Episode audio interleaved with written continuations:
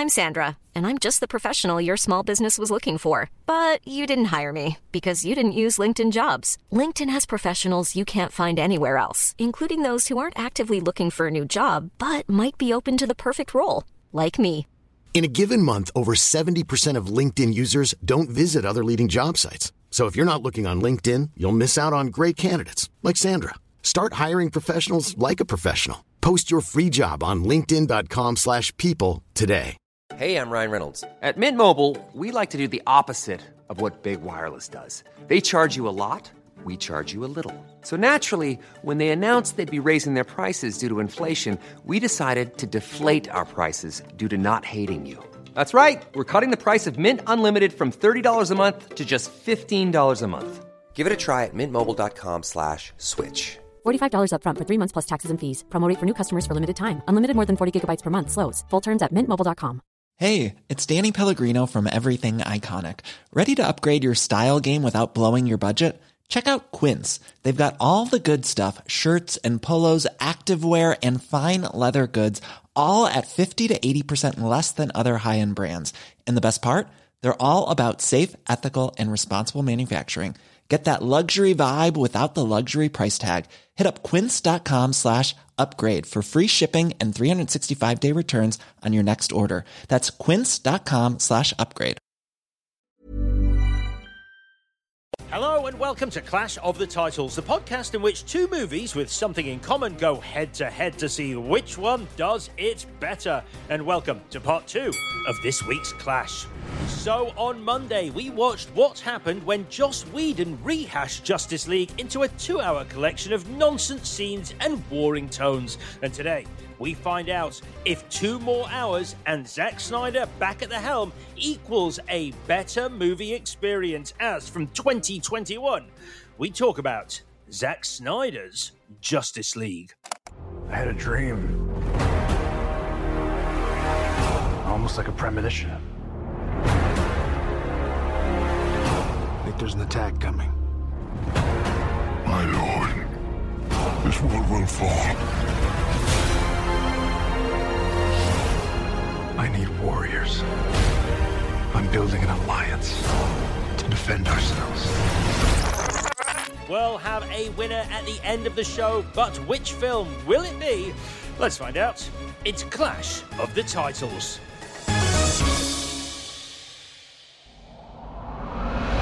Release the Kraken! Hello, Clash Putters. I've come to enlighten you to the great darkness. I will bathe in your fear. I'm Alex Zane. I'm Vicky Crumpton. I'm Chris Tilly. So, very quickly at the start of this show, I'm just going to ask you, as I do all the time, um, but I'm, I'm hoping you uh, don't mind. Uh, please subscribe to us if you haven't done already, and give us a rating and a review if you have the time. And if you do manage to uh, find the time to give us a review, you could hear your review read out by Chris Tilly, aka Chris Thrilly, which sounds a bit like this. Oh, I haven't done it this week. What? Oh my god. Nah, only kidding. Here we go. this is from BDI Paulie, who gives us five stars uh, Yeah. with the headline, It's really quite good. And uh, BDI Paulie says, Around an hour of Chris Tilly being annoyed with Alex Zane and Vicky laughing at them. Seriously, it's excellent and my favourite podcast. It's really very good. Oh, that's lovely and so true. No, I Yep. don't think I. I mean, I know the first four or five shows I was definitely quite annoyed with Alex, but these Angry, days I, very I quite angry. I Yeah. quite enjoy him now. yeah, you get used to him, don't you? It's funny. Yeah, that's the thing. I haven't known him as long as you, Vicky, so it's been a steep learning curve. yeah. I'm a bit wearier, further in the journey. Sitting right here. Sitting right here. Jeez. Um, thank you very much, BDI Paulie. That's a very nice review. Uh, if you want to add a new review, Chris will read it next week and it will sound lovely. So, this is part two of Justice League versus Zack Snyder's Justice League. These were Victoria's choices. Victoria, remind us why. Because Zack Snyder's Justice League is a thing. Um, so I thought it would be good uh, to look at them. And Chris told me it was a good idea, and I didn't have the fight to disagree with him. Uh-huh. And how do you feel after four hours of that experience? I'm actually feeling quite smug today, um, having done it. I'm, I'm, it's a funny. I'm, I'm glad I did it, I will never do it again. That's crazy. I've done it twice already. I've watched the four-hour version twice before the What? show. That's mad. It and is a for bit mad. listeners, uh, the- the- you know, just to explain when we're recording, this is 24 hours after it launched. We're recording this, so you've watched. Yeah. it twice in a day. It's amazing. Oh, no, I'm not spoiling it, but uh, it's amazing that I have done that. I realise that I don't have a lot on at the moment, so I do have eight hours just hanging around. Like, so why not? Um, nevertheless, we'll talk about it properly uh, once we get into it. So, uh, on Monday, I brought my own brand of justice to the show, and today, Chris is covering the Premier League. Chris takes on a journey. Introducing the first TV show we've ever covered on Clash of the Titles, which is seven episodes of one director trying to right the perceived wrongs of another. The plot of Justice League remains the same, but the story loses brunch banter, unnecessary arse shots, a computer generated upper lip, and that poor Russian family. But gains a Martian Manhunter, Superman's black suit, a backstory for Cyborg, and a joke about wanking. So, going up against Zack Snyder's Justice League, we're discussing Zack Snyder's Justice League. Oh, thanks, Chris. Uh, that, So- that, yes, that joke, that joke about wanking, please. Oh, we'll What- get there. We'll get All there. right. Um, uh, but obviously, we don't have histories with this film as such. But how did you watch this uh, film, uh, Alex? You have already stated you've seen it twice. Uh, twice in the same day, or once last night and once this morning, and why? Once last night, once this morning, uh, because because wine. Uh, because I don't, I, I, I it's amazing. I like uh, how much wine you can drink during a four-hour movie is is quite an astonishing amount, and it uh, it then does mean that when you come to your notes the following day to write them up for your podcast, you go, "What what on earth is that word?" I, I actually don't know. And so you do your due diligence of rewatching it again the following morning because wine. That is bananas. And also, wasn't there some sleep involved? There was a little bit of sleep, but my dreams were, uh, uh, unsurprisingly, uh, largely based around the film Zack Snyder's Justice League. No, I meant, I meant, didn't you fall asleep while watching it? God no. I'm surprised. I know Vicky Vicky struggled with it, but no, I I was the more wine I drank, the more into it I got. So I was I was the opposite of sleep. I was I was energized by this 4-hour movie and I did fundamentally I absolutely love the idea of 4-hour movies and can this now become a thing please? Because Alex, at, at six p.m. yesterday, you messaged me and Vicky and said, um, "Genuinely, and this never happens. Fell asleep halfway through. Now starting again." Did I? Do you not remember that? That's ten past. that was ten past six. That's wine for you. There you go. Bloody hell. Okay. Wow. sorry, sorry to catch you out, but Let me just check. I'm just checking that someone didn't take my phone. Uh, oh yeah, no, I did send that message. I'm looking at Yeah. it right now. wow, that Wow. message that message belies just how much wine I'd had at that point. yeah, you do end it with fuck both of you. So sounds like you. uh, Victoria, you also watched it last night, and I did advise you against uh, drinking throughout it because I was You worried it would send you to sleep. You Um, so how did you get on? I had gin and whiskey, and um, I didn't drink too much. Actually, I was um, trying not to get hammered because I don't want to send messages uh, that I forget. And I don't want to slack off my friends. No, I was fine. I was tired, and I did, and I was comfy, and you know, I got, I made the mistake of like getting very comfy and putting, you know, getting a blanket and getting my pajamas on and having loads of whiskey, and then I did start to fade a bit in the middle, and I was like, no, I can do this. And when um, I say I put my head out the window, I mean I had a fag out the kitchen window. That brought me back to life, and then I was fine. you have a garden. Yeah, I know. you What? said this to me, but I don't think you think I quite like hanging out the kitchen window. I think it's cool or something. You can't. You can't. It's really ridiculous. You can't get to the garden at night time because it's in the children's room and we haven't got steps and it's downstairs. It's complicated and really boring, and it means you've got to lean out of the kitchen window, basically. Chris, how did you watch this movie? I think it might have made me ill. I I was fine when I started watching it, and by the end, I felt really under the weather. Um, and that's kind of stayed with me. So I'm blaming this film for whatever virus I've caught. Well, I've just realised that that text that I sent you guys is Mm. true, and therefore I've watched this film two and a half times. Yeah, that's quite amazing. That's a record. Um, all right, shall we talk a little bit about the background? But obviously, it's intertwined with what Alex uh, said on Monday about uh, the theatrical cut of this.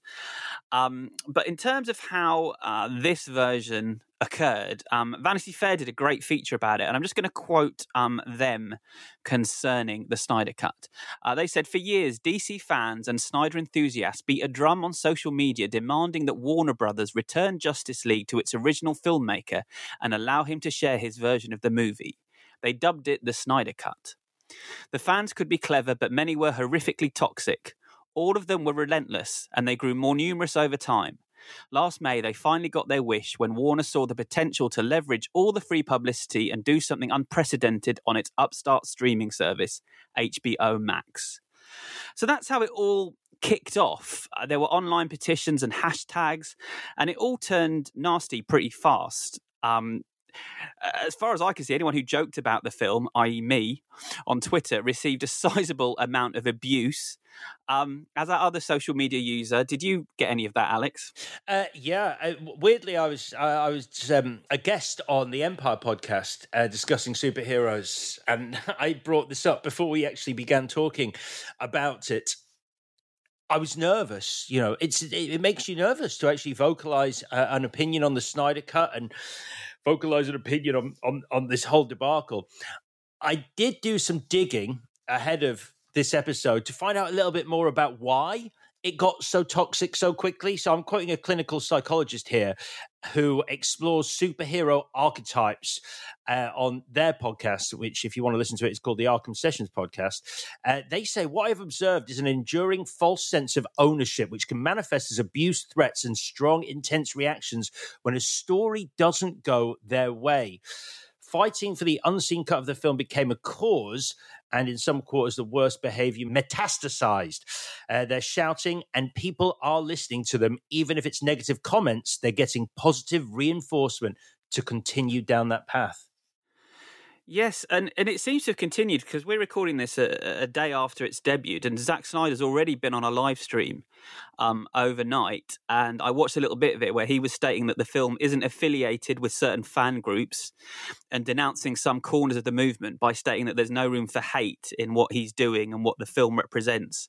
So it's it's continuing to be a little bit unpleasant as well. The sort of conversations around uh, this version of the film. Well, what, what's going on now? Surely everyone's happy. They've got their they've got the Snyder cut, and it's clearly the the cut that they wanted.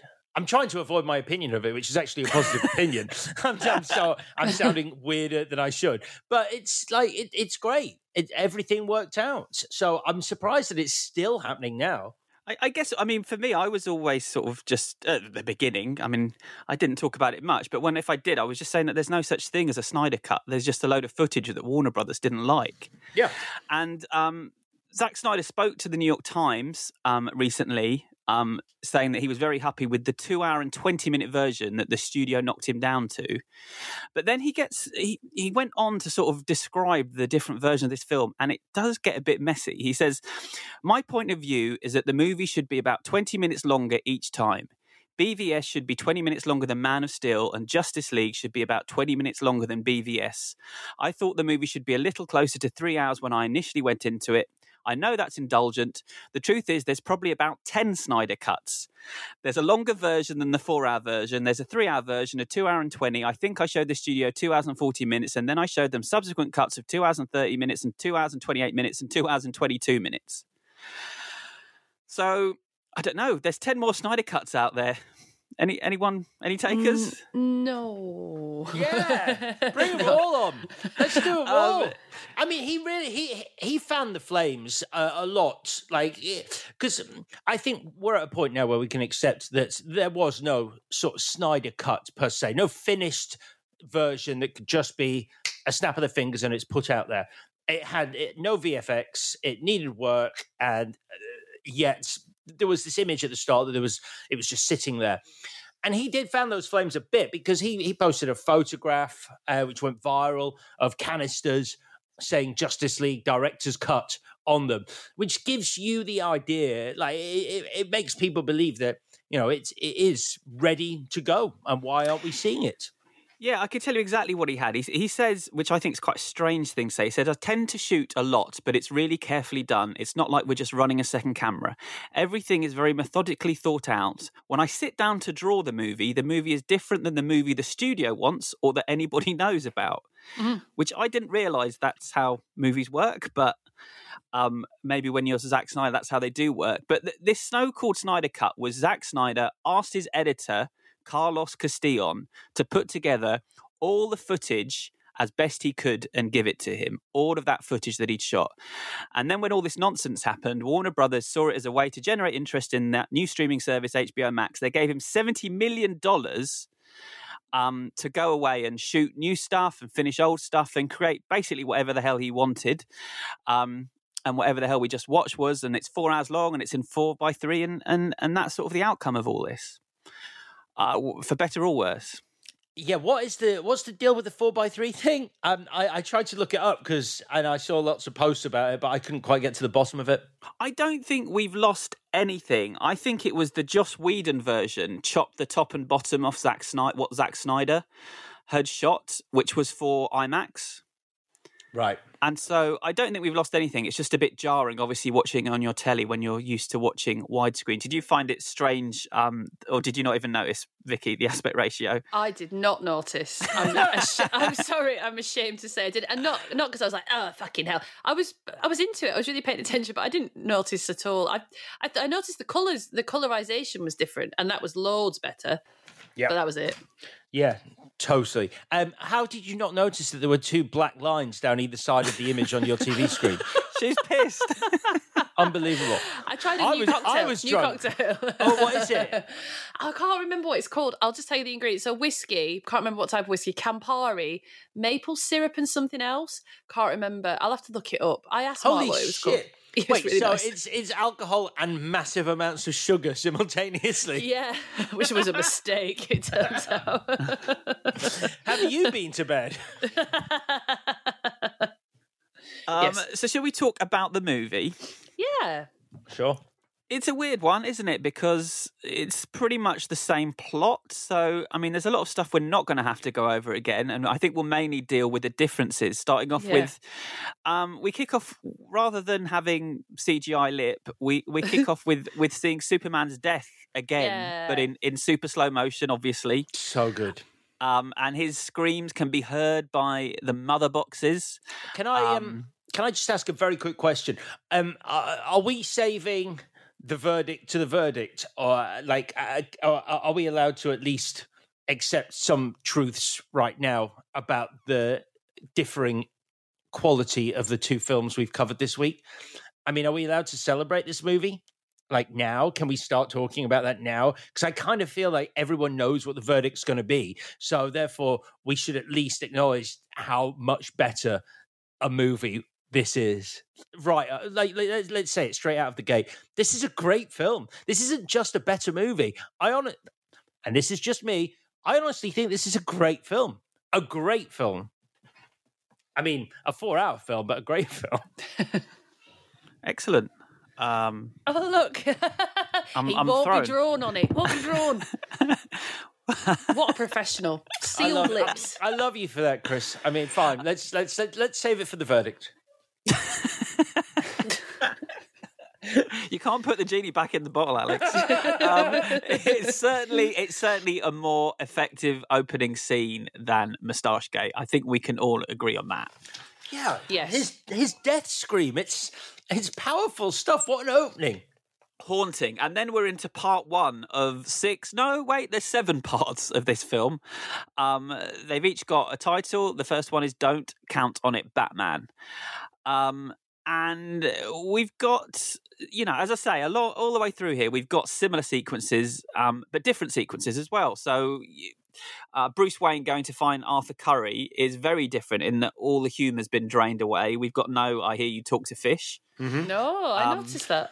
And It's we an get more improvement. of, we get absolutely it's an improvement. Weirdly, and uh, I'm sure you know someone knows the actual truth. Weirdly, I, I swear that was Zack Snyder's line. That wasn't a Joss Whedon addition. I, I I swear I read an interview with Jason Momoa where Zack Snyder had convinced him that the I hear you can talk to fish line needed to be put in. So I think this might be, and again, I'm not entirely sure because I couldn't find it, but I think this might be Zack Snyder reacting to like f- like uh, opinions of the previous cut and editing himself. I think he's changed his own work there because I think that line was his.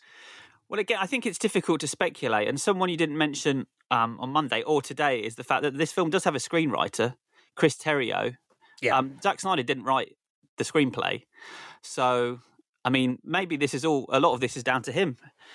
Um, but we've then got we've then got a group of ladies singing a Scandinavian song and then sniffing a jumper. It's all very Wicker Man. Very it's Wicker really Man. Wicker Man. Yeah, I mean, I thought I thought the song they were singing was really beautiful and very haunting, and I get that. I it's a thread that isn't picked up, but is that woman in a relationship with Aquaman because that's why she's sniffing his jumper because she misses him. Um, but it's what I mean. I did enjoy this film, but it is huge. I I do think it's bloated. I don't think it needs to be four hours. I will not be the only person that thinks that. And a see a bit like this with um, Icelandic women singing a, a bewitching song. You you don't need that at all. It's nice, but you don't need it. It's a weird. Yes, I we've, think we've lost some what the fuck moments and replaced them with other sort of weird what the fuck moments. Yeah. I think this Arthur Curry scene is a, a great way to introduce the fact that it isn't always the biggest changes that have made this movie better. It's the little things, and throughout this this film and this Arthur Curry moment, uh, the fact that Batman can speak Icelandic, the fact that the guy says uh, all choppers have been grounded for six days. How did he get here? And you establish the fact that Bruce Wayne has trekked over the mountains, and there's that setup, and you see more of that. And it's really small things, but it just oh, when you put all these little things together, it makes the scene completely different and much more engaging. But it segues into a Nick Cave song, um, and there'll be another one of those in about twenty minutes. Uh, that habit that that Zack Snyder has of using sort of rock songs to try and make you emote when the film isn't doing the job. Because Yeah. I, I'm cool with some of the action, not all of the action, some of the action being in slow motion, but we don't need to watch Lois Lane walking around in slow motion. When someone was making the flat white, I was like, this has got to be important. Why am I watching a flat white actually being made? Why is she not just take the coffee? Thank you, see you tomorrow. But I'm like, no, I'm going to see you make the little, the, the, the milk leaf. Ridiculous. Yeah, Wonder Woman's It's, action uh, scene. i- sorry, go on, Alex. No, no, I was, I was. Uh, it's weird that despite this being double the length of the theatrical version, Lois Lane is still underserved by this film. yeah. Uh, Wonder Woman gets her action scene again, which is tweaked. Um, I guess improved a bit. It's a bit nastier this time. Mm, it is better, and it was one of the better things about the theatrical release. But it is it's weirdly better. Um, I like the button on the end where she asks about the little girl, and it was like, "You can be anything you want to be." And it was like, "Girl power," etc. Um, yes, I was going to ask fine. for your permission to not like that, but is that good? Am I supposed No, to? uh, it's I- ridiculous. It's so ridiculous. It's just it's so It was like a bit slapped on, cringeworthy. like, "Hey, women, Yeah. yeah. you can do what you like," and it's like, "Oh, thank, thanks." You know, Good, I just, good. I find it annoying. But no, they, they, they- again, little tweaks here and there. The throwing of the briefcase into the sky, the way that's done, the way it's edited, much more effective as a, as an action moment, and also the bit where she goes boring. Yeah. Why did that was? She's funnier. She's so much funnier in this version. Like he's like, we're a reactionary group of terrorists, which you think when you first see the original version, like the theatrical version, you're like, "Ugh, God, that's a bit of a line. And she actually references it, and you're like, oh wow, it's like Yeah. this movie knows what I was thinking about the old movie, which it clearly does. But the moments that the criminals get out of the van with their machine guns, and there's a police officer, an armed officer on the door of the courts of justice. And I, this is why I think this version is great. Again, the little things in the Joss Whedon version, let's say, he says, drop your guns. And you're like, if you're an armed officer and guys with machine guns get out of a fucking van opposite like your place of work, don't say drop your guns. You just open fire. And in this version, they've lost the drop your guns bit, which made him an idiot. So it's it's really clever. And we then we then um, get a repeat of that cutscene with the Amazonians and Steppenwolf um, having their chase sequence. Steppenwolf looks a lot better in this version, but I guess that's inevitable when you throw an extra seventy million dollars at the problem. Um, Gold is a difficult color to pull off, and he wears it well. yeah, I still think he's an awful villain, but there's a bit more to him this time around, and he doesn't look quite as bad. I think he still a- looks a bit No, there's- shite. No, there's loads. Well, you can talk about his character. Well, let's talk about it now. There's there's lots more to him, and it's all to the better. Like I felt sorry for him at the end, and he's just he just wants to go home. And there is there's time for that in the two hour, and there's plenty of time for it in the four hour version. And I really appreciated it. Agreed. Absolutely. The bit where he's like, he'll let me back into Oh, the fold and It's quite heartbreaking. All that, you know, he is he, he's a flawed person who's screwed up in the past, and this is his way of trying to make amends. Um, He's been he says he's been undone by self pride. Isn't isn't that just pride? yeah, it is. there's there's a lot there's a lot of words that are longer in this movie than they need to be. Um, he he he boomed tubes into Russia and says it's toxic. That's good. And this being Zack Snyder, I was really expecting "Toxic" by Britney Spears to start off at that point, but it doesn't. Instead, we get two minutes of Wonder Woman looking at hieroglyphics. Oh my god, that Um, bit! Did you not think? You know when you're forced to go to a museum by your partner that you don't want to go to, so you're reading the leaflet and you're like, "Yeah, this was found in like 3000 BC and it's ancient or something. Can we go to the gift shop?" That's what she sounds like. Like she doesn't sound like she's invested in that exposition. No, and we're 40 minutes in here, and I, I just wanted it to get going, but it felt like it just slowed down um, Uh, well, that's- interminably. You see, that's that's the problem. You shouldn't have viewed it like that. You can't view this as a regular movie. You should view it as like watching a, a sort of short box set. It's uh, like it, it, it has different. Who de- who decides that? I, I, I, how am I supposed to watch this? This am I supposed to watch it as seven separate episodes? No. Oh God, no, no. Bearing in mind that like certain parts are twenty minutes long and other parts are like two hours long, that doesn't work. But you aren't supposed to watch this as a movie, in the sense Okay. that it's it's like a it's like a five or seven course meal. You just a different different different servings. That's Okay, my thanks. that's that's all I've got. Different servings. We got we got more Nick Cage, uh, Cave even. Sorry, not Nick Cage. Nick Cage. Um, Are you wearing your tracksuit bottoms? Yes. um, we get a cameo from um, Willem Dafoe playing Willem the Fish. Um, so I'm gonna laugh. No. Uh, Wait, you don't? No, that's good, but it's I not laugh that at anything. good. To be fair, um, he does a bit of Basil exposition, um, as does um, Darkseid's minion, uh, DeSaad, in the next sequence, who reminds me a bit of Klytus from Flash Gordon, um, explaining us some of the background of Steppenwolf. And then Wonder Woman has to do a bunch of exposition as well, telling Bruce Wayne the story of Darkseid. Um, a sequence that I think they ran out of money for because the CG is very dodgy. Um, but yeah, we, we're we're told that Darkseid waged war on Earth, and he found a secret there. Um, a science so advanced it looked like sorcery, which is a load of bollocks um, in terms of um, description. And uh, he needs to conquer the three boxes. We learned about the Unity again um, because they're going to transform our world into a copy of the enemy's world. And we'll all become servants of Darkseid, alive but drained of life. And we see that Earth attacked and fought as one back in the day, which felt like that sequence felt like an ugly, an ugly looking version of the climax of Endgame. Remind me, what's the cl- oh, oh yes, yes, yes, yes, yes, yes. Yeah, It just felt like a cheap bit. version of that. And then we're into part three Beloved Mother, Beloved Son. This is the longest uh, part of the movie. This one lasts 42 minutes. And um, this is where we get a lot more Barry and a lot more uh, Cyborg. So, Barry Allen, The Flash, he's being awkward at a pet shop. sorry. um, where he's going for an interview and then he flashes the flash springs into action his shoes burn off and he rescues iris from a car accident in slow motion as some dirge plays and he pockets a frankfurter and feeds it to some dogs um, this is a scene that was shot and, and joss whedon cut do you think it added much to the film vicky I did. I think the introduction, I really liked the Flash last time around. So I was happy to see more Flash. Um, but it means that he gets to be a hero. He gets to be funny. The thing is is quite moving. It, the thing with the sausage is a bit weird, but it's fine. But the visually, I was impressed by it. So it did. It's too long, but it did a lot of stuff for that character. Now, if if I'd never seen the theatrical version, would I have been like, oh, I don't need this? But because I did, and I thought that Ezra Miller was brilliant, I was really happy to see more of Ezra Miller.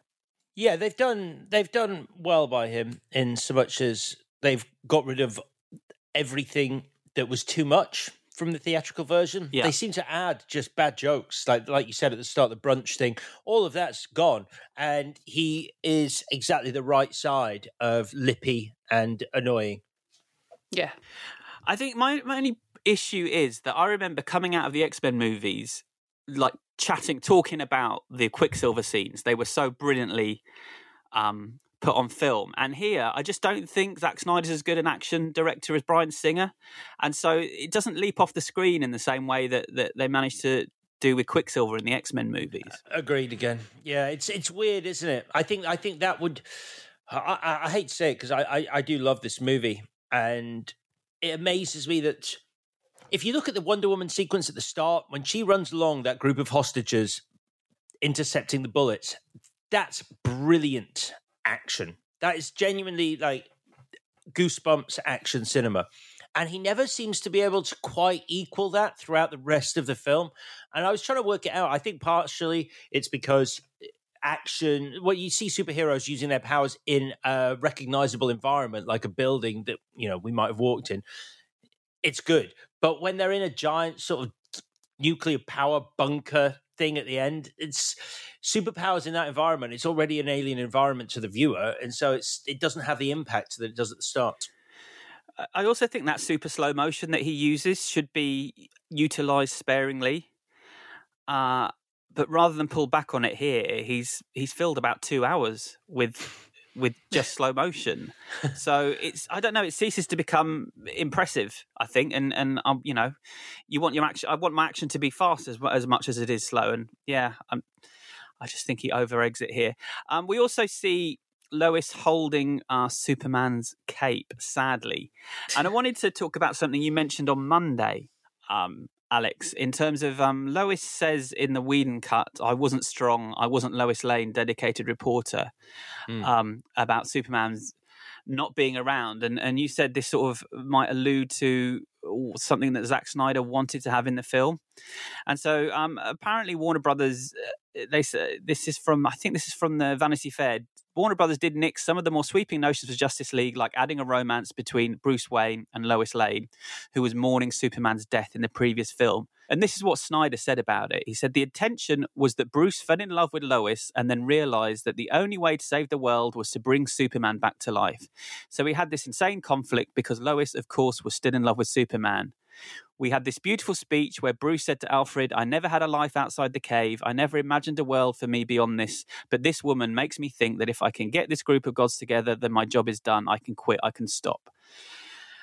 I mean, I just can't believe he even considered um, putting them two together, especially having done the coincidence of their mums having the same name um, in the last film. To now have them both in love with the same woman, I just, I mean, well done, Warner Brothers, for stopping this because I think that would have been a disaster. Really? I mean, some reasons, yeah. I think the reasons you just said mean it can't have happened. But I do think that it gives Batman a much better arc for the movie. This idea that this is his last job, he just needs to get these people together and then he can retire, which you don't really get in in this um in this in either version. But it, it, it you get an allusion to it. Alfred keeps banging on about like, oh, you're getting a bit old, mate. Stop pissing about, you know, retire. And I think it would have been nice to have had that. I think it would benefit from a fledgling romance because why not? Like it's a it's a big massive popcorn film, so why not chuck that in? And then I mean, just maybe in the interest of collapsing characters, that's what you do. Because like Arthur and Mera, that hasn't happened or isn't going to happen, or it doesn't happen here. And Lois and Clark is like they're already together, and you you know you want to see some two people at the beginning of something, um, or you know it wouldn't hurt. Yeah, yeah. I, I think where they've gone wrong ultimately is that I think for for it to really mean something, I think Bruce and Clark needed to have been friends before. You know, it, it seemed like you know Batman was responsible for Superman's death. That's where the pain and the, the suffering and the, the should have come from. But they just because they've rushed that storyline, we didn't that didn't get a chance to happen. Uh, Cyborg. Yay! So we've got a lot more cyborg here. Um, uh, we find out Victor's been hacking into systems when he was a schoolboy and, and changing grades because he has a good heart.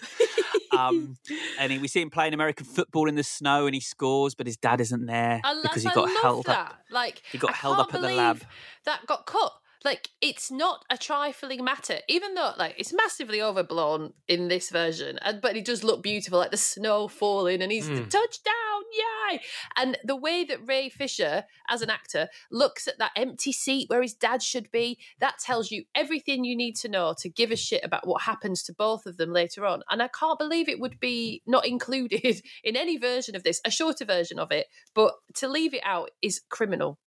It's it's good writing, but what I would say is bad writing is giving us a second car crash twenty minutes after we've had a car crash. Good point. Yes, true. true. I mean, come on, guys. it's not hard. um, but in this second car crash, um, his mum dies. Um, he's dying, and his dad Silas will not let that happen. And um, so he, his dad brings him back to life using the mother box, and we hear him explaining over a tape recorder what Cyborg's powers are now. He says, Everyone is at your mercy. The fate of the world will rest in your hands. You can launch an entire nuclear arsenal with a thought. You can manipulate money. You can fly. He reminded me of the lawnmower man a little bit,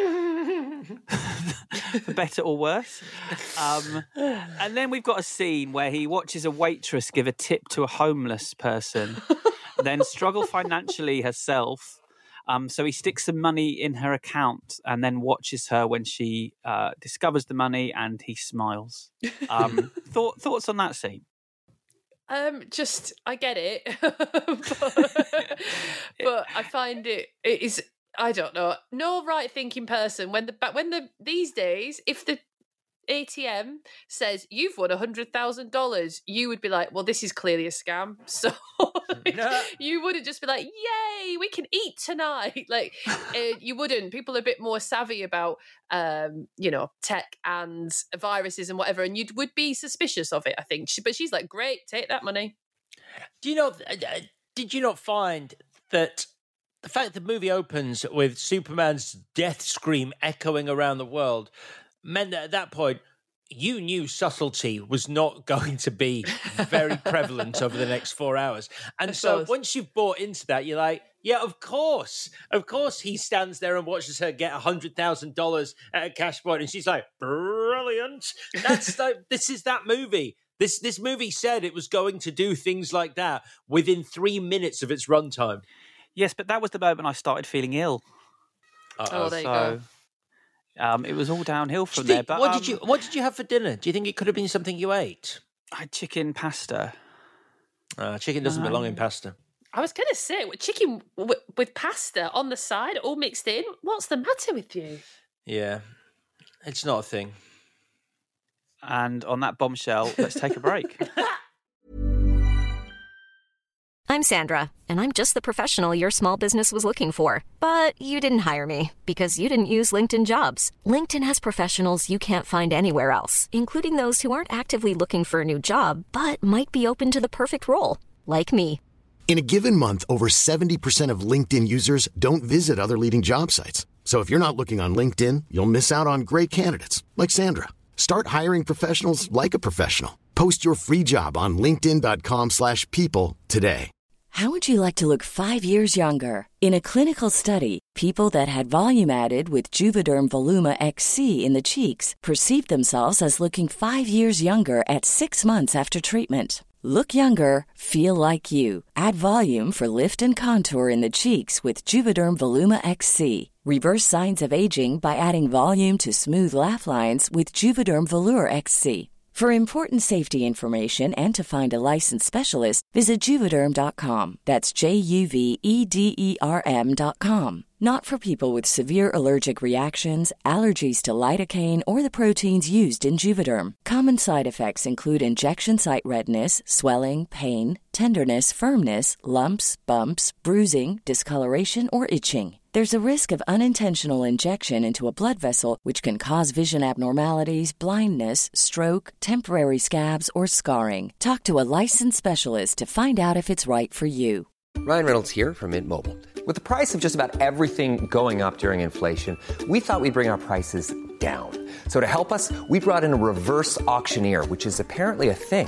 Mint Mobile unlimited premium wireless. Ready to get 30, 30, bit to get 30, bit to get 20, 20, 20, bit to get 20, 20, bit to get 15, 15, 15, 15 just 15 bucks a month. So, Give it a try at mintmobile.com slash switch. $45 upfront for three months plus taxes and fees. Promo rate for new customers for limited time. Unlimited more than 40 gigabytes per month. Slows. Full terms at mintmobile.com. The secret to visibly firmer, summer ready skin is here. Osea's number one best selling Undaria Algae Body Oil. Clinically proven to instantly improve skin elasticity and transform dull, dry skin to silky, soft, and unbelievably glowing. Rich yet never greasy, Undaria Algae Body Oil is formulated with sustainably sourced seaweed to help replenish the skin's moisture barrier and seven nourishing active botanical oils for results you can see and feel all over. The best part? It's signature scent. A blend of freshly squeezed grapefruit, cypress, and mango mandarin transports you to sun-kissed summer days. This all-natural scent is unforgettable.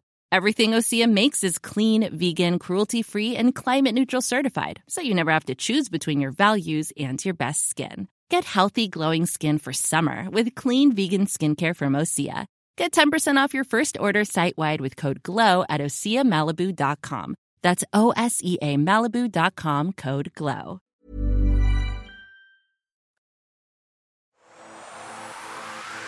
This week at Stakhanov. On Wrestle Me, Mark Haynes has been telling me about the world's tiniest man. Like you wouldn't remember that guy coming in, Flobbing in. like a big pancake. massive sort of soft biscuit. are you sure he's six inches? Do you remember him? Do I remember him? Do I? right, then he isn't six inches. He's got a very unique body. you can also join me on the Luke and Pete show, where me and Luke have been trying to come up with excuses for our poor hairstyle choices. Now, more than any other era of my life, I care less and less about what other people think. Mm, yeah, yeah, it's it's unfortunate. I think we're at the time of life where we've probably got more disposable income than we had ten years ago, and we don't give a shit about what anybody thinks, and that's how midlife crises begin. I buy this stupid thing. I've got a scooter now. I'm wearing a ponytail. All that and a whole lot more at Stakhanov. And so we're back for part two of the podcast and part four of the seven parts of whatever the hell this film is. Uh, part four is called Change Machine. Um, oh, I just I hate like that. Uh, I just when he says they're change machines, it's like that's not. A, don't say that like you're trying to embarrass me for not knowing that because those two words have never been put together before now. Cyborg. Oh, yeah, so don't be like have. Uh, the change machines. Have, Have, you never they? been to an amusement arcade on the seafront? There's a change machine. That's what they are. Put a pound in, get two peas. oh yeah, that's Uh, true. So the Justice the Justice League are having a team meeting, and Cyborg shows up at the team meeting. This big robot. No one says hello to him. um, just stuff like that just seems so odd to me. Like, did humans not make this film? um, and I'm kind of disappointed that they don't stick to the rule that superheroes fight each other when they first meet. I think that's part of the fun of superheroes. Yeah. Um, But this this film is obviously very much not doing that. Um, Cyborg does meet Batman here and says, "I heard about you. I didn't think you were real." Is Batman a secret in this world? Um, I mean, Cyborg's literally followed the bat signal to get to him, so I didn't really understand uh, why he said that. Yeah, that's he's he's concentrating on his change machine line at this point. He's just building up to that. He, he can't wait to get that out. He's not really focused on the moment. He's waiting for someone to go, "What is this?" So he can shame them by going, "It's a change machine." Uh, they head into battle together um, in a much improved version of this scene. I think, Alex, you were Yeah. pointing out that we needed to sort of see them not working together Yep. first time around, and Flash literally points that out Yep. um, in terms of stating we aren't working together. Yep. Uh, but it's a much better hero moment for Aquaman when he shows up to to save the day. Yep. and uh, like like like everything in this in this film i mean you know it, this looks like a coherent visually let's just say visually coherent like between scene to scene it like all the beats are there and they, it, there are goosebumps moments this is i kept writing down this is a work of art because it for, really is For fuck's sake, Alec, how pissed were you when you wrote that? this is a work of art and i stand by that I've written this. I've written in this bit. This feels like an ordeal. I really do because I don't. I just don't. I'm not getting those goosebump moments, or or whatever. Whatever's thrilling you is not thrilling me here, Alex. I just like the Vicky, co- I like the thrilled or not thrilled? Um, God, it, I settled into it the way that Alex is suggesting you did, which is just sort of. Uh, like relax your mind a bit and, and let go of Yeah. like you expect certain things to have happened by certain points narratively and just try to go along for the ride. So but then that's a state of kind of semi stupor for me and also the, the gin and the whiskey. So it I was aware I was being pushed to be like, what? Adrenaline, and and it's it's a really impossible thing to judge because I have seen a version of it already, which was not great, and so anything Mm. that's better is like, fuck me, that's much better. Thank you for doing that. But is it actually better? Is it actually good? It's hard for me to say. Chris, and it was a I- I strange did- thing were- watching were you this so soon. drinking? Were you Uh, drinking no. watching this? No, no. Well, I was, but tea. I'm, I'm starting to think that maybe Victoria and I should maybe defer to your judgment of this. or, or do we just issue a drinking guide over Twitter for what people should drink when they're watching it to get into your mindset? I mean, I certainly, I certainly felt that the next few scenes there were way too many speeches, and I think throughout this film, um, there's way too many detailed expository um, speeches that were kind of giving me a headache. We got Steppenwolf um, telling the story of the Defiance, explaining how Darkseid searched the universe for the ultimate weapon, the anti-life equation, the key to controlling all life and all Yeah. will throughout the multiverse. Um, and then we've got straight after that. Well, we meet, we see Darkseid properly here, all black and lava. Um, who who who explains that he's going to come for his great prize when the Earth is scorched. But then Cyborg delivers a speech um, about the Nazis finding a mother box at the end of the Second World War under an Italian monastery, and he he explains the journey of that. And it just felt like speech after speech, to the point that I just thought this film was going to collapse under the weight of all this exposition. did you did you notice uh, Granny Goodness standing next to? I love the Well, I'm fact that- saying that I had to Google it, if I'm honest, Alex. But are you a big Granny Goodness fan? I'm a, I'm a, I'm a fan of the fact that she's in this uh, in a non-speaking capacity. She's just there, and yes, I had to Google it as well. Yes, there is a lot, quite a fair bit of fan service in this film um, that I think casual viewers would not clock. But I guess with the, I guess you know, Zack Snyder was given those seventy million dollars, said do whatever you want, and so he is making this for the hardcore fans. But um, there are a I couple more head scratching. I don't think Go on. he's. I don't think. I don't think he's. Um, I think his primary objective has, has been to still make a movie that is accessible to everyone. I, know- I know there's fan service in there, but I didn't find it. There's one bit which we'll talk about because it's uh, later on that I, I think is so unnecessary and so damaging to the film. But ninety percent of the fan service actually doesn't affect your enjoyment of it as a casual viewer. Sure, but I do think he's he, he- it's it's fan service to set stuff up that he knows will never pay off. Well, Yeah. well, we don't know that. They might. They might. They might go. Well, Alex watched it two and a half times, so Um, here we learn that the boxes are change machines. they can they can generate, they can reinstate, they can turn a smoke box into a house. um, which they decide to apply to Superman. Um, but I like the fact that they just seem to know what they have to do here. There's no argument and no chat about him not having a soul. Mm. They just get on with it. yeah. And also, Um, they Zack Snyder knows that this is a long conversation, and how to make a long conversation not seem quite so long is to keep that camera moving. That Yeah. camera never stops moving. It is rotating the fuck out of that scene. and then uh, the end of this uh, part, um, Martha visits Lois at home um, because we find out Lois hasn't been to work since Clark died. They they um have this shared. Uh, they bur- they're burned by a secret on top of grief. and she's got to come back to the living. And it's a sweet moment until we realise that Martha is Martian Manhunter. What the hell? What Who was hell? secre- that, that is Secretary of Defence Calvin Swanwick, played by Har- Harry Lennix in the previous films. Um, a relatively major character from Man of Steel and Batman v Superman. So he was Marsh- was he Martian Manhunter the whole time, Alex? I, I, I honestly don't know. Um, I, I, if so, I why didn't know. he get involved? Why didn't he get involved? He could have. They didn't need Superman. Yeah, I'm so pleased that they waited until the very end of the film for him to say, "Call me Martian Manhunter," because that's not an easy name to just drop into conversation. Just call me Marty. Who says their whole name when you do that? Yeah. This is a disaster. This this uh, this this scene.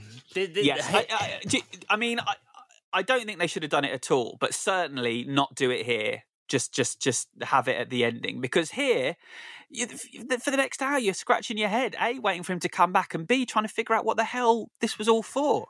and see like i mean it's my change so i'm going early but like what way to undermine a reasonably touching scene between martha kent and lois lane that whole scene is like wow martha is doing the right thing and, and helping lois out of her funk and then oh wait there was an entirely different objective because it's martian manhunter Yeah, and it, I don't know. I feel like if you're going to do that, you'd be acting in a way that someone wouldn't naturally act. But that's something that Martha would do. So, I don't know. Did Martha? Sh- I, I wouldn't be surprised if Martha showed up an hour later and had the same conversations with her. yeah exactly yeah But yeah, we're 140 minutes in now, and we're on to part five. All the king's horses. Um, Yeah, they're running out of they're running out of quotes here, aren't they? Because like, it, it, it almost feels like I think if I'm right, I think all the king's horses is said by Alfred when he's not in vision. So it almost feels like they've gone. We want to call this chapter "All the King's Horses," but no one says that. So can we uh, can we ADR in Jeremy Irons just say over Zoom? Can we get him on Zoom? Just say "All the King's Horses" so we can call it that. they should have called it "I'm always dressed." The line that Cyborg says, which is a really the punch. I don't know. well, and, and also it's a really shit version of Hulk's line, "I'm always angry," which is a Yeah. really good line. Yeah, Um, I mean, he does his best with it. Bless him. I'm always dressed. it's like, oh, okay, me too. uh, Lois picks up her press pass from her drawer. Yeah, Was was this not a weird moment? it's really weird because she, there's a pregnancy test there. Yes. go, Yes. Oh, okay, cool.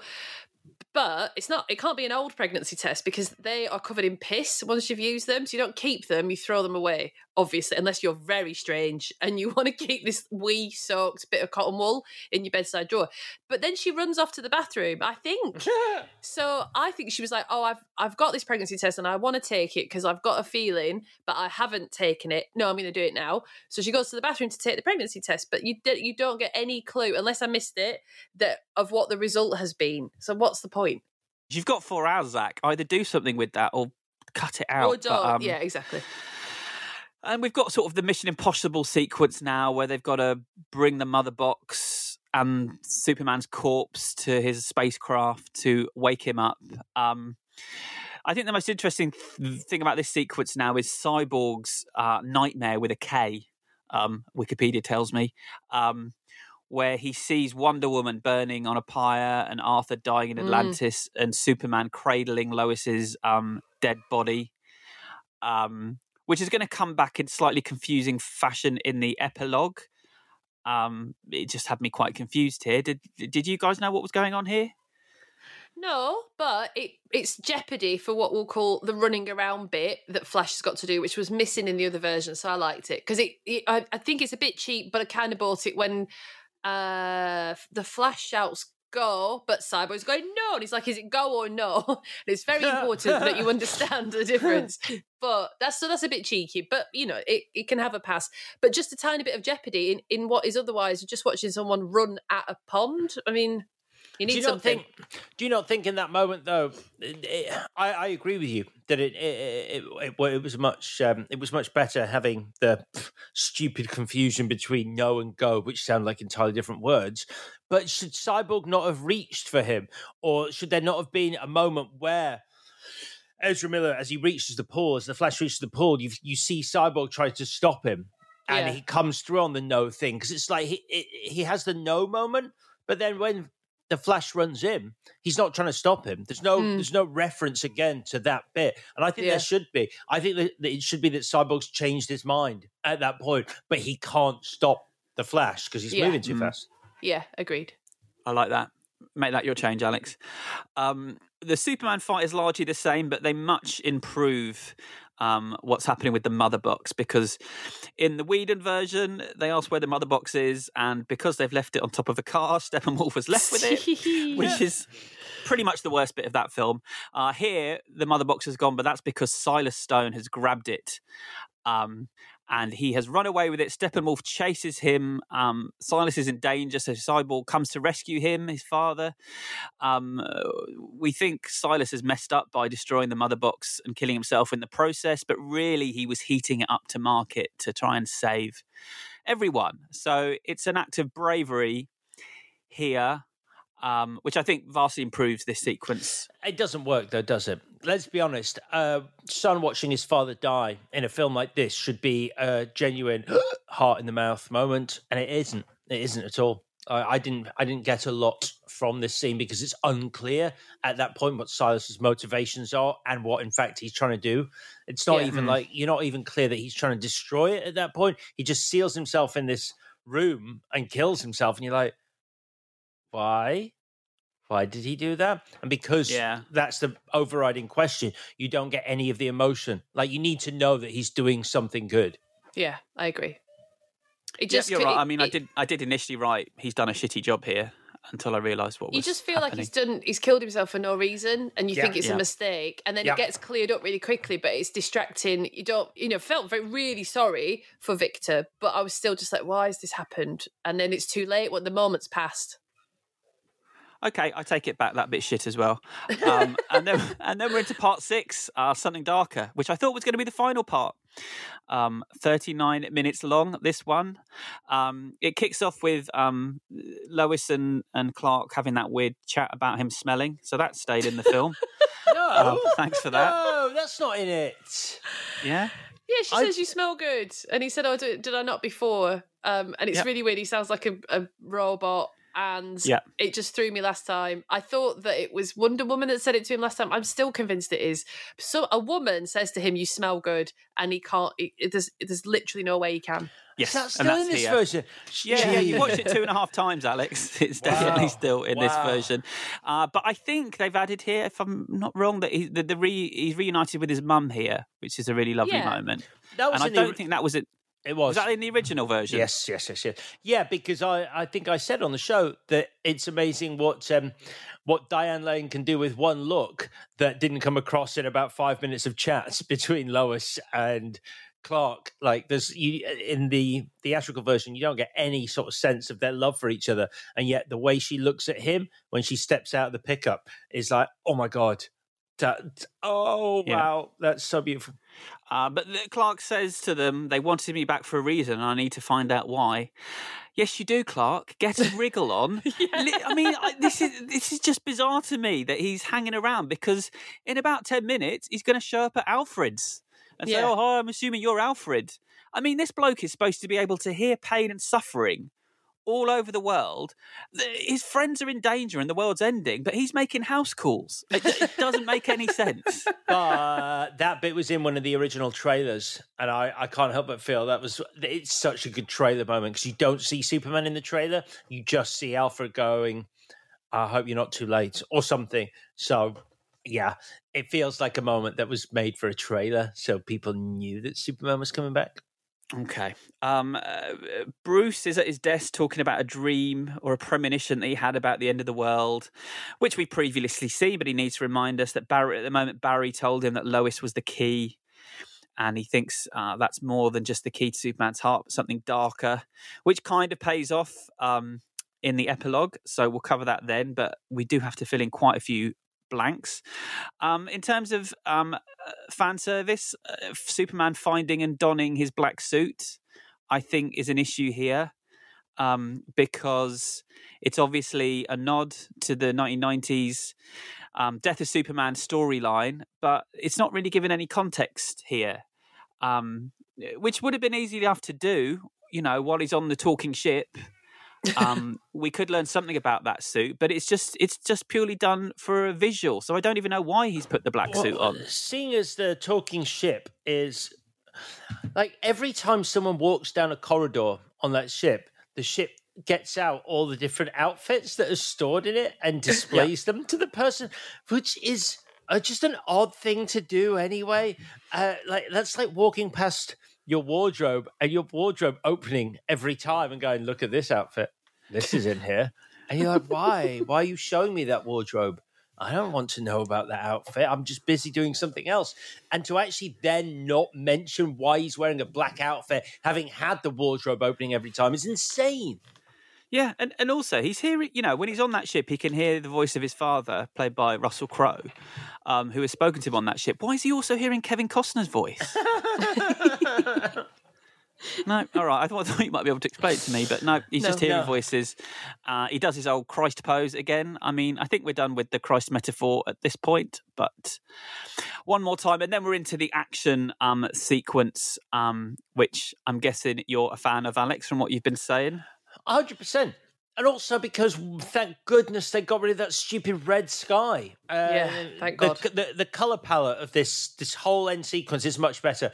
Personally, I still hate the fact that they've transported them to this middle of nowhere place to have this battle. I, I wonder if it was the fallout of Man of Steel and the climax of that, where so many innocent people died because the battle was in the middle of Metropolis. And so, you know, do you remember in Batman versus Superman where they made a point of saying, yes, the battle is happening at the old harbor or the, the, the place where there are no people. So that's why that's okay. They can have this big fight because there's no one else there, no civilian. I think they actually say no civilians are going to get harmed, and whether they're following through on that. I remember being on the set of this film, Justice League, and Ben Affleck saying to me, um, I, I just find it astonishing that you know we got uh, called out for um, you know civilian casualties. That's what happens in the Marvel movies. I'm like, you're right, Ben Affleck. That is what happens in the Marvel movies. And then what? Well, um, well then Gal Gadot was like, remind me again what you tried on my outfit. I couldn't Good stop thinking about that call this back. time because I knew Call that. back. when you first said it, I was like, "Oh, that's creepy and weird," but whatever. but now in this version, she is a bit scarier in this version, I think, and, and a bit harder, and that's all to the good for me. But I can just imagine her thinking, like, "What? What has happened? Why is this all right? Like, why is this weird little skinny man put my clothes on?" Like, uh, did you like? Did you have pants on? Yuck! Like, I don't See, think I was you... trying to get. This is what I was trying to find out on Monday. Right, all right. just just so this doesn't become a weird thing. did you strip down naked and put it on? I put it on over my clothes. Okay, so Oh, it okay. wasn't weird. Now it's it's less funny than Short, imagining no, but me. did you put her shorts on over your clothes? her shorts? She doesn't she wear shorts? I don't think she What? does. All right. Um, I'm going to disagree with you guys on it, the color scheme because although I didn't like um, the red from the theatrical version, this was so grey. Uh, the the the the ground was grey, the sky was grey, the backdrop was grey, and it made all their costumes look grey. And I found it really hard to look at, and I struggled to see what was going on at points. It felt like Fifty Shades of Grey, and I didn't think it was an improvement. Um, I, I genuinely had to rewind bits because I couldn't see quite what was happening. It looked cool that we had the Batmobile in action, but I couldn't always make out what he was doing. Yeah, I thought I thought it was better than the theatrical version. Um, I agree. You know, it's uh, this is what I was saying. It's why the Wonder Woman action sequence at the start is so good because it's set in bright light Yeah. and you get to see everything. And this is just like you said, it's it's dark and muggy, and also they haven't changed the fact that Batman is at his best when he steals an alien's gun and uses that. And you're like, why? Why is that bit still in it? He should be Batmaning this, not just going. I'll have that. I'll have that and I'll use that against you. And suddenly I'm the best I've been in this entire movie at defeating people. Uh, Superman is late to the party, uh, meaning they fail, and Earth starts burning up while Steppenwolf opens a boom tube portal to Apokolips, where we see uh, side, um, waiting to take over the Earth and, and claim the anti life equation. I can't believe I'm saying this bollocks. Um, so, uh, to if save it makes day. you feel better, Chris, anti-life is something that I won't ever say out loud. It's, that's the part where I'm like, did I? How long was I asleep? What is anti-life? And then Barry Barry does the the Superman one uh, trick and the Barry Allen trick as well of running faster than the speed of sound of light, even to make um, his own future and to make his own past. So he goes back in time just enough to prevent the disaster and give Superman time to help separate the the mother boxes with Cyborg, and then Aquaman um, skewers Steppenwolf and Wonder Woman cuts off his head, and they send his corpse hurtling through the portal.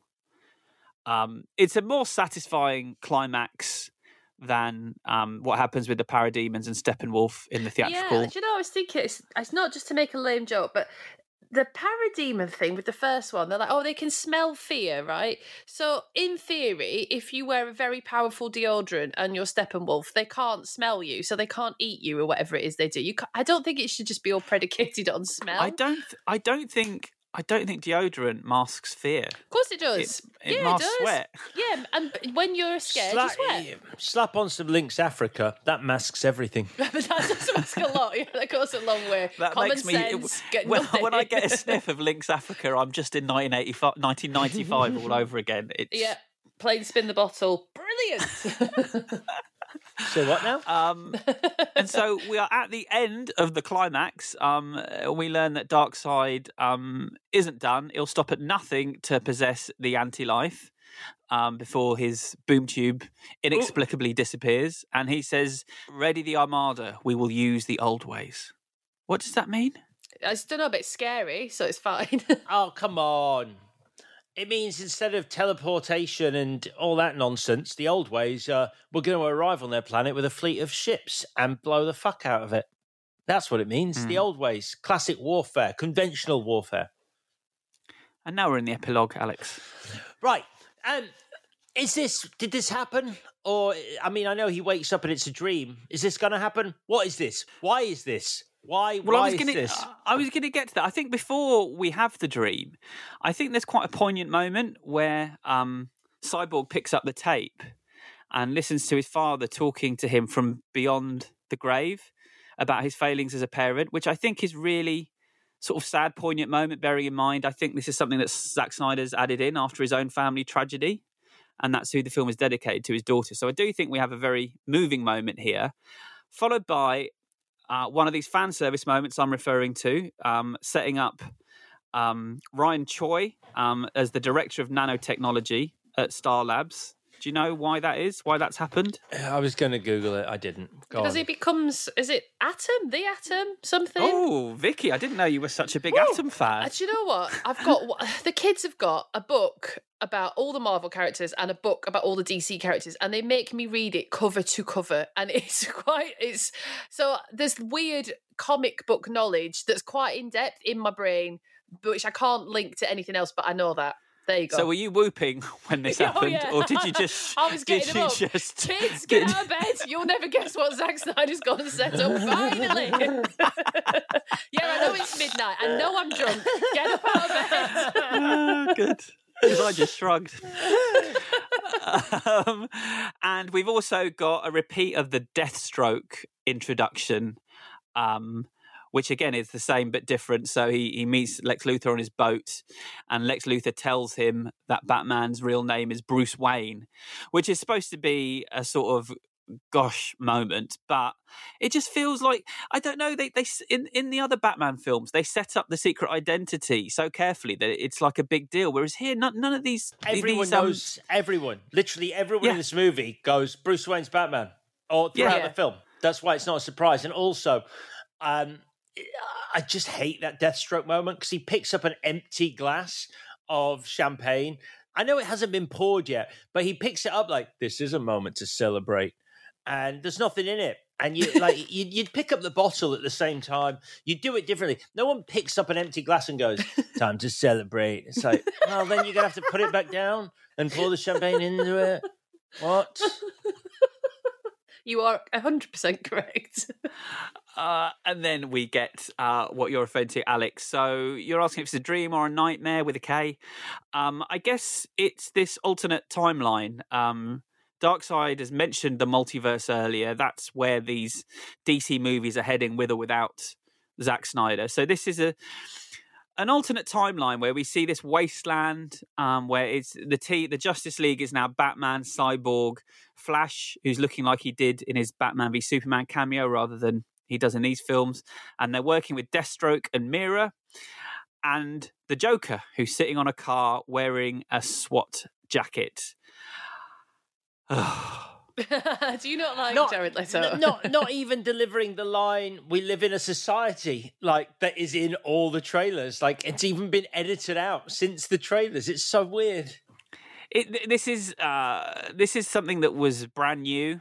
That Zack Snyder has said he was going to shoot in his backyard if Warner Brothers didn't give him the additional money to shoot it. And I mean, it looks like it's been shot in his backyard because it's just close-ups on faces, isn't it, or two faces, really? Yeah, yeah With- he, with- with he- he- Joker- he, wanted to shoot this because he was I mean, quite possibly quite rightly, he, he was concerned that he would never, ever, ever, ever, ever, ever get to play with these characters again, and he couldn't end his DC, um, his time with DC characters without having Batman and Joker come face to face in one of his films. That's why he. and shot my this. response to that would be, do it better, Zack, because you've got you've got Joker saying deep stuff like, "How many dead eyes can you look into until you're dead inside yourself?" and then segue into wacky stuff like, "You can't kill me. I'm your best friend. Besides, who's going to give you a reach around?" Oh, I forgot about that. So, How did so, you forget so, about that?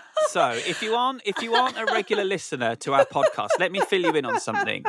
Vicky considers a reach around to be the moment in a romantic comedy where the boy shows a girl how to play pool or a girl shows a boy how to make pottery or something like that. Mm-hmm. Alex and I think it's a wank administered from behind. Which is he referring to here? Vicky, what kind of reach around is he talking about? This is the trouble, Chris, because with this, context is everything. And I was like, but Jared Leto, you're not going to show Batman how to use that gun. So, so I was like, oh no. So you mean the other one? And it's that's a, that's cheap, and and I don't like that one bit. Now you two getting a bit close, maybe learning to use, I don't know, playing a fruit machine, or um, here, let me help you make that cup of tea, or whatever it would be. Oh no, look, I happen to have brushed the back of you with some of my genitals, or whatever. Absolutely fine. Because earlier on, he has a little moment with Wonder Woman where they both touch a mouse together, and he's like, "What? That's awkward." And it's like, not really, but fine. like, so it's been set up that he understands the concept of the rom com reach around because the mouse classic moment. Yeah, I was a little bit disappointed that that's what he meant. Um, He but meant, fine. but he meant. He meant Yeah, what reach around means. That's, Yeah, that's the only meaning of reach around. He said it, and he used Okay. it in, in, in, in the way that reach around is only ever used. it just puts it just puts a, an image in my brain that I didn't need put there. Yeah, right. Yeah, it's not even even when I got on board with it, I was like, "Oh, that's what you mean, y- uh, yuck!" I don't. No, that's not not enticing. And and I feel like he's almost being cruel here, as you say, Alex. He's he's doing a lot of stuff that he knows he's not going to get to do in the sequel, so he just drops a lot in about. Um, y- you know, you Joker says you need my help to undo this world you created by letting her die, referencing Lois.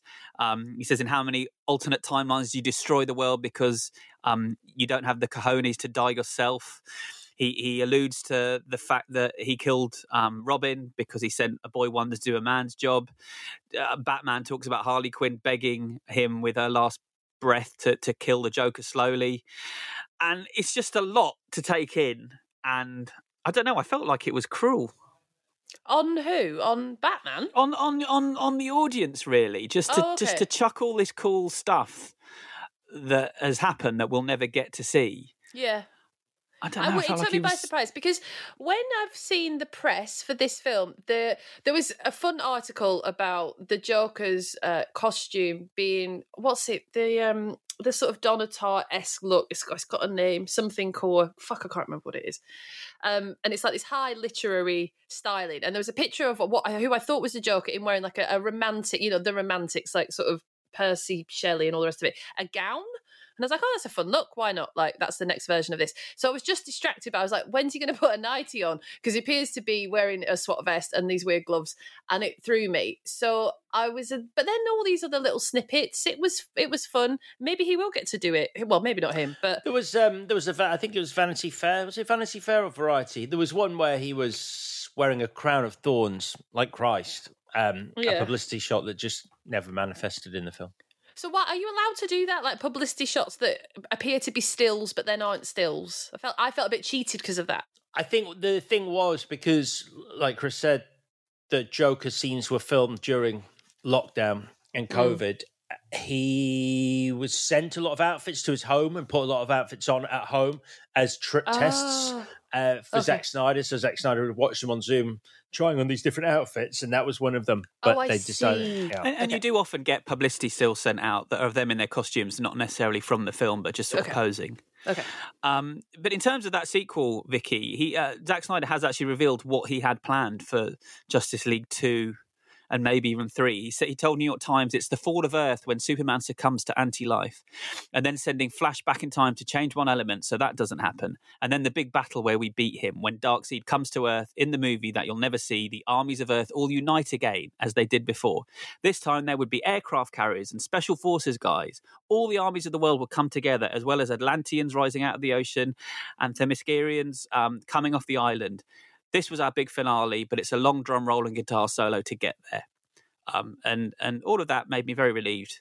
We're not going to see that sequel, to be honest. I don't know. I quite like the epilogue. I want to see that movie. I want to see that movie where Batman and Joker are forced to work together. That loads of people are dead. Mera is mourning Arthur Curry. Um, Flash is not as uh, chipper as he once was.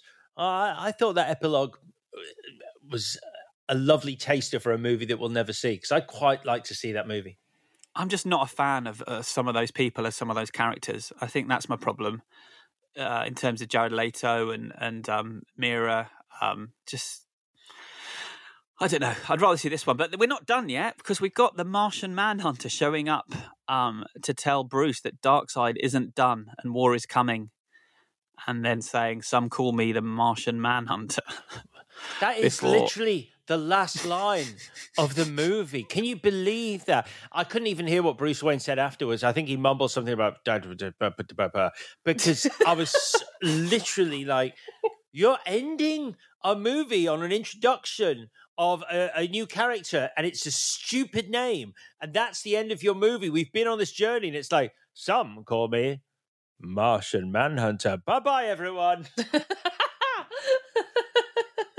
it just made me feel like he doesn't care. And I know he does, and uh, you know, God, I know I'll get all this the Snyder Bros messaging me about that. But like, if he wanted to bring his story to an end here, as he says he had to, then bring it, bring your story to a, a conclusion. Um, although it's not quite done, he flies off because there's one more death in the film. Um, because a singer called Allison Crowe murders Hallelujah over the end credits. Oh man, it was bad. It was really bad. I don't know, like with the with superhero films, you like have to flick through the credits just in case something important pops up. But it was like very late by this point. I was like, I can't believe I'm going to do this. Flick, flick, flick, and then it comes back. and It's like Hallelujah. I was like, what, what's happening? this is terrible. terrible use of music in this film. Um, so I guess my question would be why why didn't we get to see the movie he would have made? Um, and do you th- was he expecting to tell that story in two hours and twenty minutes? That's the interesting thing, isn't it? I, I, don't quite understand this cut that he showed Warner's, which was the final uh, nail in the coffin for him being able to do this and then bringing Joss Whedon on. He showed them this cut, which was uh, about three hours forty five minutes. You keep saying that, but, but you keep saying that, Alex. But it's, he he said it was two hours twenty minutes he delivered to them, and that he was happy with. That's what he. That's what he told the New York Times a couple of weeks ago. Well, there, there there was a cut that he showed them, regardless of length. There was a cut that he showed Warner's that they it, that it, rumor came out that they had described it as unwatchable. So there was a cut that he provided for them that they thought was so bad that they had to get Joss Whedon in. Now I don't I don't know I don't know how that can have been. I, I don't know what he could have showed them that was so bad because clearly watching this movie it's not bad. It's not a bad film. There's there's, there's um, do you know what I mean? Uh, I'd, I'd rather not go on the record yet. Okay. Are we really still waiting to the verdict? All right, fine. Let's wait for the verdict. I just, I just don't know why. I, I, kind of wish we could have seen the movie he would have made rather than whatever this is, because this is not what he had signed up for. This is not what he planned, and I don't know. So I don't really know what it is. Um, I don't know how we got here. I've got No, this is the movie that he intended us to see. Like, it would not have been this long if he'd Yeah, released that's it. what I'm talking theatrically. about. So it isn't. So we, we would have got a two hour, 20 minute movie, which is what he'd signed up for and what he cut together. And now, because of all this nonsense online, we get this four hour hodgepodge that's, that's split up into seven sections. Um, and it's it's neither here nor there. It's not a TV show. It's not a it's not a film. I don't know what it is. Right. Well, I think this is preferable to him, to Zack Snyder, than whatever the two hour, 20 minute cut was. So ultimately, this is what he wanted us to see. And if he'd been allowed to release a three hour, 52 minute, which I think this is what this, this clock's in at, in the cinema, he would have done. But this is this is fundamentally what he wants us to see. He would have released it as oh, a th- two this hour. is now. This is this is now what he wants us to see. Yeah. But back then it isn't because he was going to make uh, Justice League Two, which was going to, you know, this this epilogue would have been in a different movie. Um, probably would have been the start of a different movie. So we, we've ended up with something that's just, uh, as I say, I'm just, I'm, the whole thing's giving me a headache trying to figure it all out. Um, I've got one last quote from him before we do the bits. This is he was asked uh, by the New York Times what he thought about um, Wonder Woman and um, Aquaman being better received than his movies, and he said those movies are cool and they're really well made and excellent, but Batman v Superman, love it or hate it, it's probably the most mentioned movie in hashtags and references. It's the closest thing to a cult film that could exist at this level of pop culture. Am I provocateur? A little bit. It's my job to make some pop culture piece of candy that you can eat and forget about the next day. Nah, I would rather fuck you up in a movie than make it nice and pretty for everybody. Let's be frank, there's no cult of Aquaman. Jason is a force of nature, and by all means, I want there to be 100 Aquaman movies because he's an awesome guy, but it's not controversial, and I have purposely, because I love it, made the movies difficult. And I feel like some of the stuff he chucked in at the end here was just trying to be controversial for the sake of it rather than what he meant going into this story. Yeah, it upsets me too. You know, I don't like to hear quotes like that because, uh, I, I- as I've always said, it's better that someone else calls you a provocateur than you do it yourself. But I mean, and it's weird to want to be mentioned in more hashtags than other people's films. I think that's a weird desire as well. And to call a movie of your own, it's the closest thing to a cult movie in the modern era of pop culture. Mine is the closest thing. It's like, what? What? You don't need to say that. I Two sat on hundred Monday, fifty million dollar cult movie. I sat on Monday's episode and I told you that Batman vs Superman, Batman vs Superman is a great movie, but it's for other people to say that. Um, I, yeah, yeah, that's that's a weird quote, but.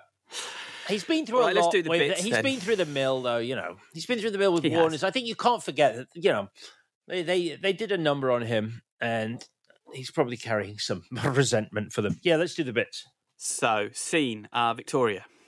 Um, it's the the fight at the end in the reactor. Weirdly, I do agree with you that it was a bit difficult to follow, but since I already knew basically what was going to happen, then it wasn't so much of a problem.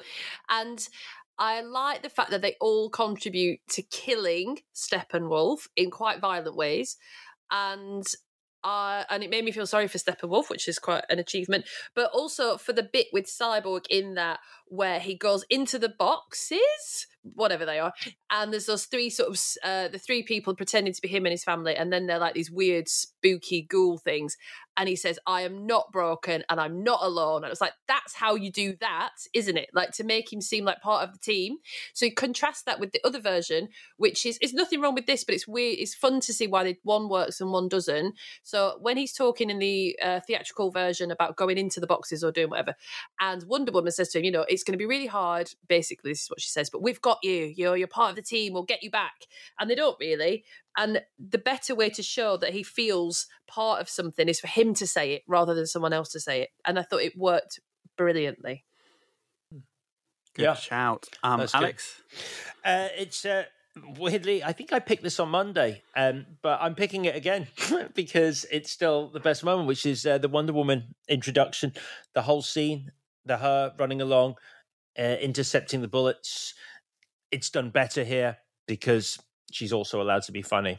Like when someone does say to you, "Can you imagine if if you met someone in a bar and you're like, what do you do?" and they'd be like, "So I'm part of a reactionary group of terrorists, was small in number but big in boring." That is what he would say, and the fact that Wonder Woman actually gets to say that is brilliant. Good choice. Uh, my scene is, um, again, like you, it's something from the other version as well, but I felt like it hit better here. And it's that moment when Superman's reunited with his mum. I found it very moving this time out. Yeah. I You don't should know re- why. You should rewatch both versions. I mean, granted, the theatrical version, uh, the build up to her arriving is so god awful, which is where Lois is going. Yeah, I was rubbish until you came back, but now you're back. Everything will be fine. And he's like, Yes, it will, because I'm back. That makes you so angry that you lose the um, the power of his mum turning up. But it's actually identical. That shot of Yeah. her arriving is um, It is just it's beat for beat. the It's same. got it's got that emotion that I feel like these films completely lack. Like they've been made by a computer or a cyborg. Like that was the one moment where I felt, oh, I'm feeling something here. Mm. Uh, most valuable, whatever, Alex. Zack Snyder. Um, he's never going to be everyone's cup of tea, but you know, he was given the opportunity to put his vision on screen. Can't have been easy having to watch someone change what you'd made and still have your name on it. Uh, and finally, we get to see what he wanted. And yeah, it'll still be Marmite for a lot of people, but f- for me personally, I think this is such an insane way of making a Justice League movie that I cannot help but be impressed that this is what he decided to do with the Justice League and this is the tone of that movie. And to look at what Marvel are doing and raking in a, a billion dollars here and there and going, uh huh. I got a different take on it. It's kind of sad and tragic, but here we go. I love it. So, Zack Snyder. Vicky? Well, I would like to give a shout out to uh, Ben Affleck as Batman because I've had a big turnaround because I've moaned to you before that he wasn't my Batman and I avoided watching him. But in this version, he just doesn't seem like an idiot so much, and he felt like a proper hero. And I, th- I thought that the it's amazing what a different version can do because I really didn't like Batman in the other version. But my actual MVW is Ray Fisher as Cyborg because he is really good and he's got this huge arc, but also similar to the feelings that you were talking about Zack Snyder must have had over the last few years. Imagine if you're Ray Fisher and you've been excised wholesale almost from the other version, and you know that you're good, and your participation in this film makes a massive difference because in the first film that we watched, I was like, who is this person? Why do I care about this? And he went from that to basically being like the main guy for me in this film. Um, went from nothing to being a big deal, sold all the emotional punches. Yeah, I thought he was really good. Mine's similar. Mine's Tom Holkenborg, aka Junkie XL, because he wrote a score. See, fooled you there, didn't I? Um, he composed a score for the film, um, apparently, first time around. And then when uh, Zack Snyder left the project, um, he was replaced by Danny Elfman. And he had written an entire new score for this version for Zack Snyder. And I think he did a really good job. The music is vastly improved in this uh, version. The music isn't. I mean, the, the soundtrack isn't, but the score is much better. So, Yeah. uh, shout out to Mr. Holkenborg. Right, change. Victoria. Oh, it's only a little thing. So, um, you know, I'm a sucker for the cross the streams moment. Don't cross the streams, right? So, when F- the Flash is talking about he doesn't like to break this rule, he doesn't like to go faster than the speed of lightning because because insert no reason. I don't remember him giving a reason.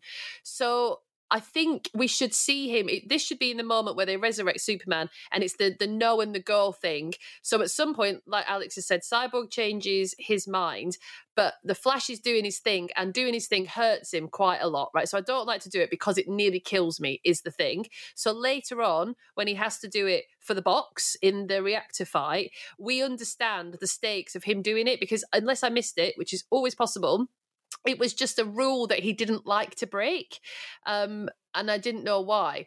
So you just let's just set up earlier that if he does this he might actually die basically. And also it's a bit of a shame that he has to talk to himself and i know that there isn't much of a way around it but he's like make your own past make your own future. It's like i wish you just had a buddy there to, to say it to rather than saying it to yourself. That's it.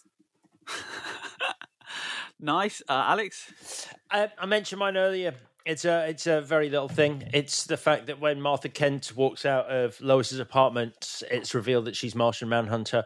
I think that's um, it just undoes that entire previous scene, which was loaded with emotion about a mother and a lover of Clark and how she's the only person who can understand how the other is feeling and all of that was literal nonsense by someone pretending to be somebody because they want Lois to come anyway. Whatever it was, it was a stupid thing to do because at that moment you're thinking Martha Kent is great, and then it's not Martha Kent. Hmm, interesting. Because that feeds into mine. Because uh, my change is if you're going to have Martian Manhunter in your film, put Martian Manhunter all over this shit. Alfred, Martian Manhunter all along. Lex, Martian Manhunter. Woman who owns the pet store, Martian Manhunter. That photo of Kevin Costner, have it turned into mm-hmm. Martian Manhunter. I want him everywhere. That's good. That's it. Yep. That is good. Right. Ooh, We're done. Here we are. It's time for the verdict. You want answers? I think I'm entitled. You want answers? I want the truth! Uh, right, Victoria, these were your choices, you actually get to dictate who goes first. If we're still perpetuating this myth that these were your well, choices, let's see. Let's see how much of a professional Chris Tilly is. So, Chris Tilly, you can go first. What a mess. I don't think I was very clear when I was just talking about it in terms of what hell this is. So I'll try and be more clear here. Uh, I've got an issue that I think both these films are lacking in thrills, both versions. I mean, I know serious and edgy is Zack Snyder's thing, and that's fine. I agree with you, Alex. Like, I think there's an interesting way of doing that in these films. Um, but Christopher Nolan's films were serious, but they also managed to be exhilarating, which I didn't get from either version here. I feel like we just got misery heaped on misery. Um, this four hour version, like the Batman v Superman director's cut, makes a lot more sense and manages to inject more emotion into proceedings via the Cyborg storyline. But I do think it's a slog. And a lot of times it felt like four hours of plot being explained and dragged out. However, um, the theatrical cut is a full on disaster. So, by virtue of being coherent, the extended version is a better film, meaning my vote is going to Zack Snyder's Justice League. Ooh, um, Alex, uh, was surprises with your choice? Uh, He's already said his. I kind of have. I mean, it's simple, really. Uh, One of these films is borderline unwatchable, and the other is Zack Snyder's Justice League. So, Zack Snyder's Justice League is clearly the better film. It's brilliant. Yes. And also, it's brilliant. It's not just a better film, and maybe brilliant. It's bloated. It's still not great, but it is so, so much better than I expected it to be when I sat down to watch it for the first of two and a half times. I agree. I do think I agree. It is better than I expected it to be. Really? Yeah. It's no, it was. I think it's. I still think it's really bad, Yeah. but it's it's much better than I I expected just, it to I- be. I, I, it's, it's good. It's not bad. It's good. It is bad. It is bad. um, yes, I vote for Zack Snyder's Justice League. Um, but I don't think it warrants the runtime, though. Not in a million billion years. It is self-indulgent. Mm. It is overblown. It's grandiose. The music, especially, tells you everything that this the, the filmmaker thinks about this film and about themselves.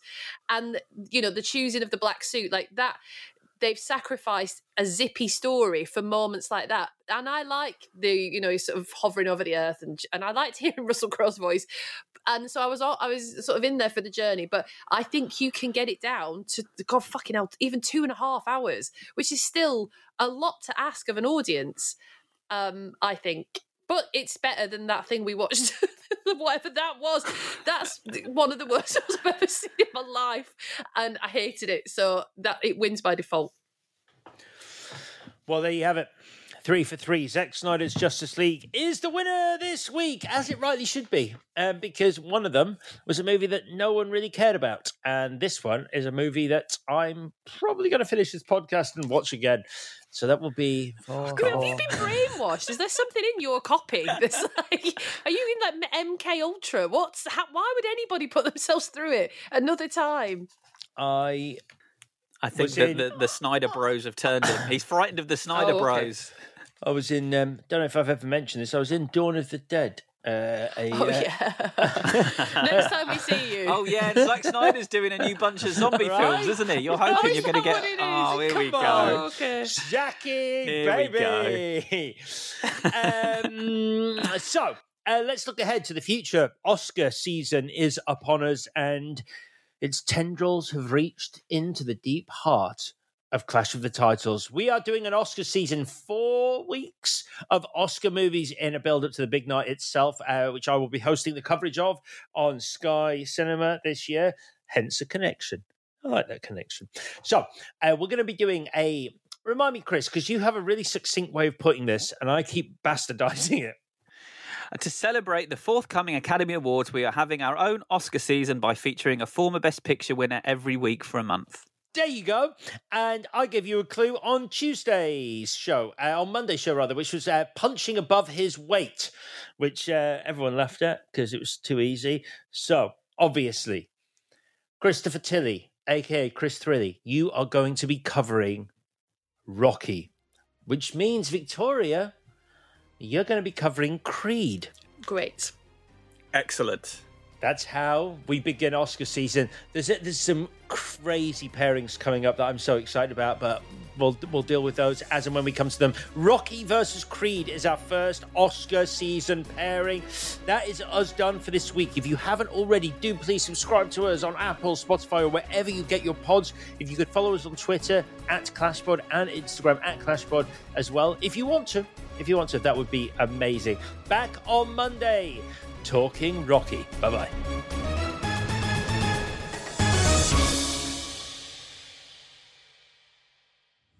This was a Stakhanov production and part of the ACAST Creator Network.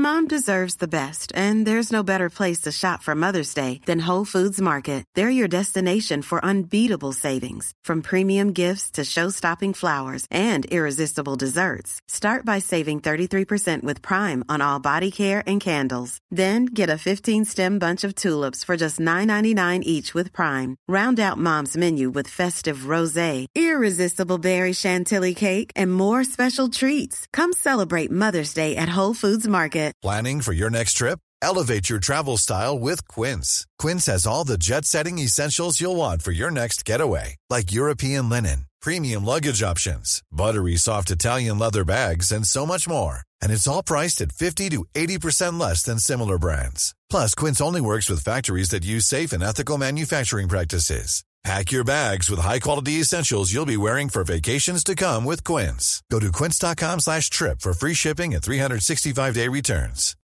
When you need mealtime inspiration, it's worth shopping Kroger, where you'll find over 30,000 mouthwatering choices that excite your inner foodie. And no matter what tasty choice you make, you'll enjoy our everyday low prices, plus extra ways to save, like digital coupons worth over $600 each week. You can also save up to $1 off per gallon at the pump with fuel points. More savings and more inspiring flavors make shopping Kroger worth it every time. Kroger, fresh for everyone. Fuel restrictions apply.